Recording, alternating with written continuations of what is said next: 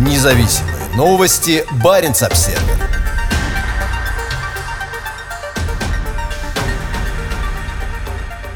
Суда снова идут по Арктике на восток.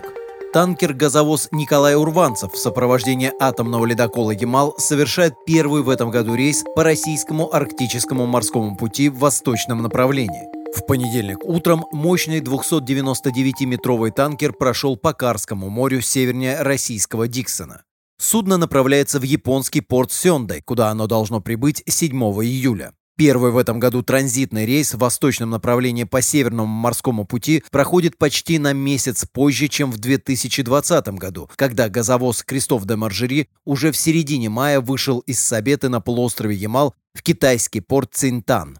Здесь все еще много льдов, а в проливе Вилькицкого и южных районах Восточно-Сибирского моря наблюдается толстый слой припая. Николая Урванцева будет сопровождать по маршруту атомный ледокол «Ямал». Сейчас мощное судно ждет танкер у входа в пролив Вилькицкого. По данным Национального центра данных США по снегу и льду, сокращение площади морских льдов в восточных районах Арктики шло медленнее из-за сильной штормовой погоды в мае, вызвавшее распределение льдов на большой акватории. Средняя протяженность морских льдов в мае составила 12,66 миллиона квадратных километров, что на 740 тысяч квадратных километров выше рекордно низкого уровня за этот месяц, установленного в 2016 году, и на 630 тысяч квадратных километров ниже среднего показателя за 1981-2010 годы. Кромка льдов почти везде в Северном Ледовитом океане находится на своем обычном месте, за исключением Лабрадорского моря и района к востоку от Новой Земли, сообщает Центр. Для России СМП имеет большое политическое значение. Страна считает, что сможет обеспечить круглогодичную навигацию по маршруту уже через несколько лет.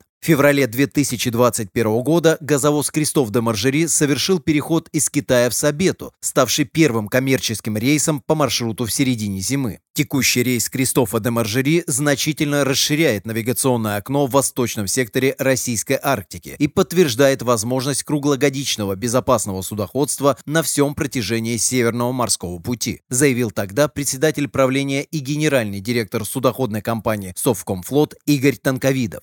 Всего проект «Ямал-СПГ» обслуживает флот из 15 газовозов ледового класса «Арк-7», позволяющего им самостоятельно проходить льды толщиной до 2,1 метра. Они могут перевозить до 70 тысяч тонн сжиженного природного газа. Газовозы играют важную роль в реализации амбициозных планов России в отношении СМП. В 2020 году по маршруту было перевезено 32,97 миллиона тонн грузов, на полтора миллиона тонн больше, чем в 2019.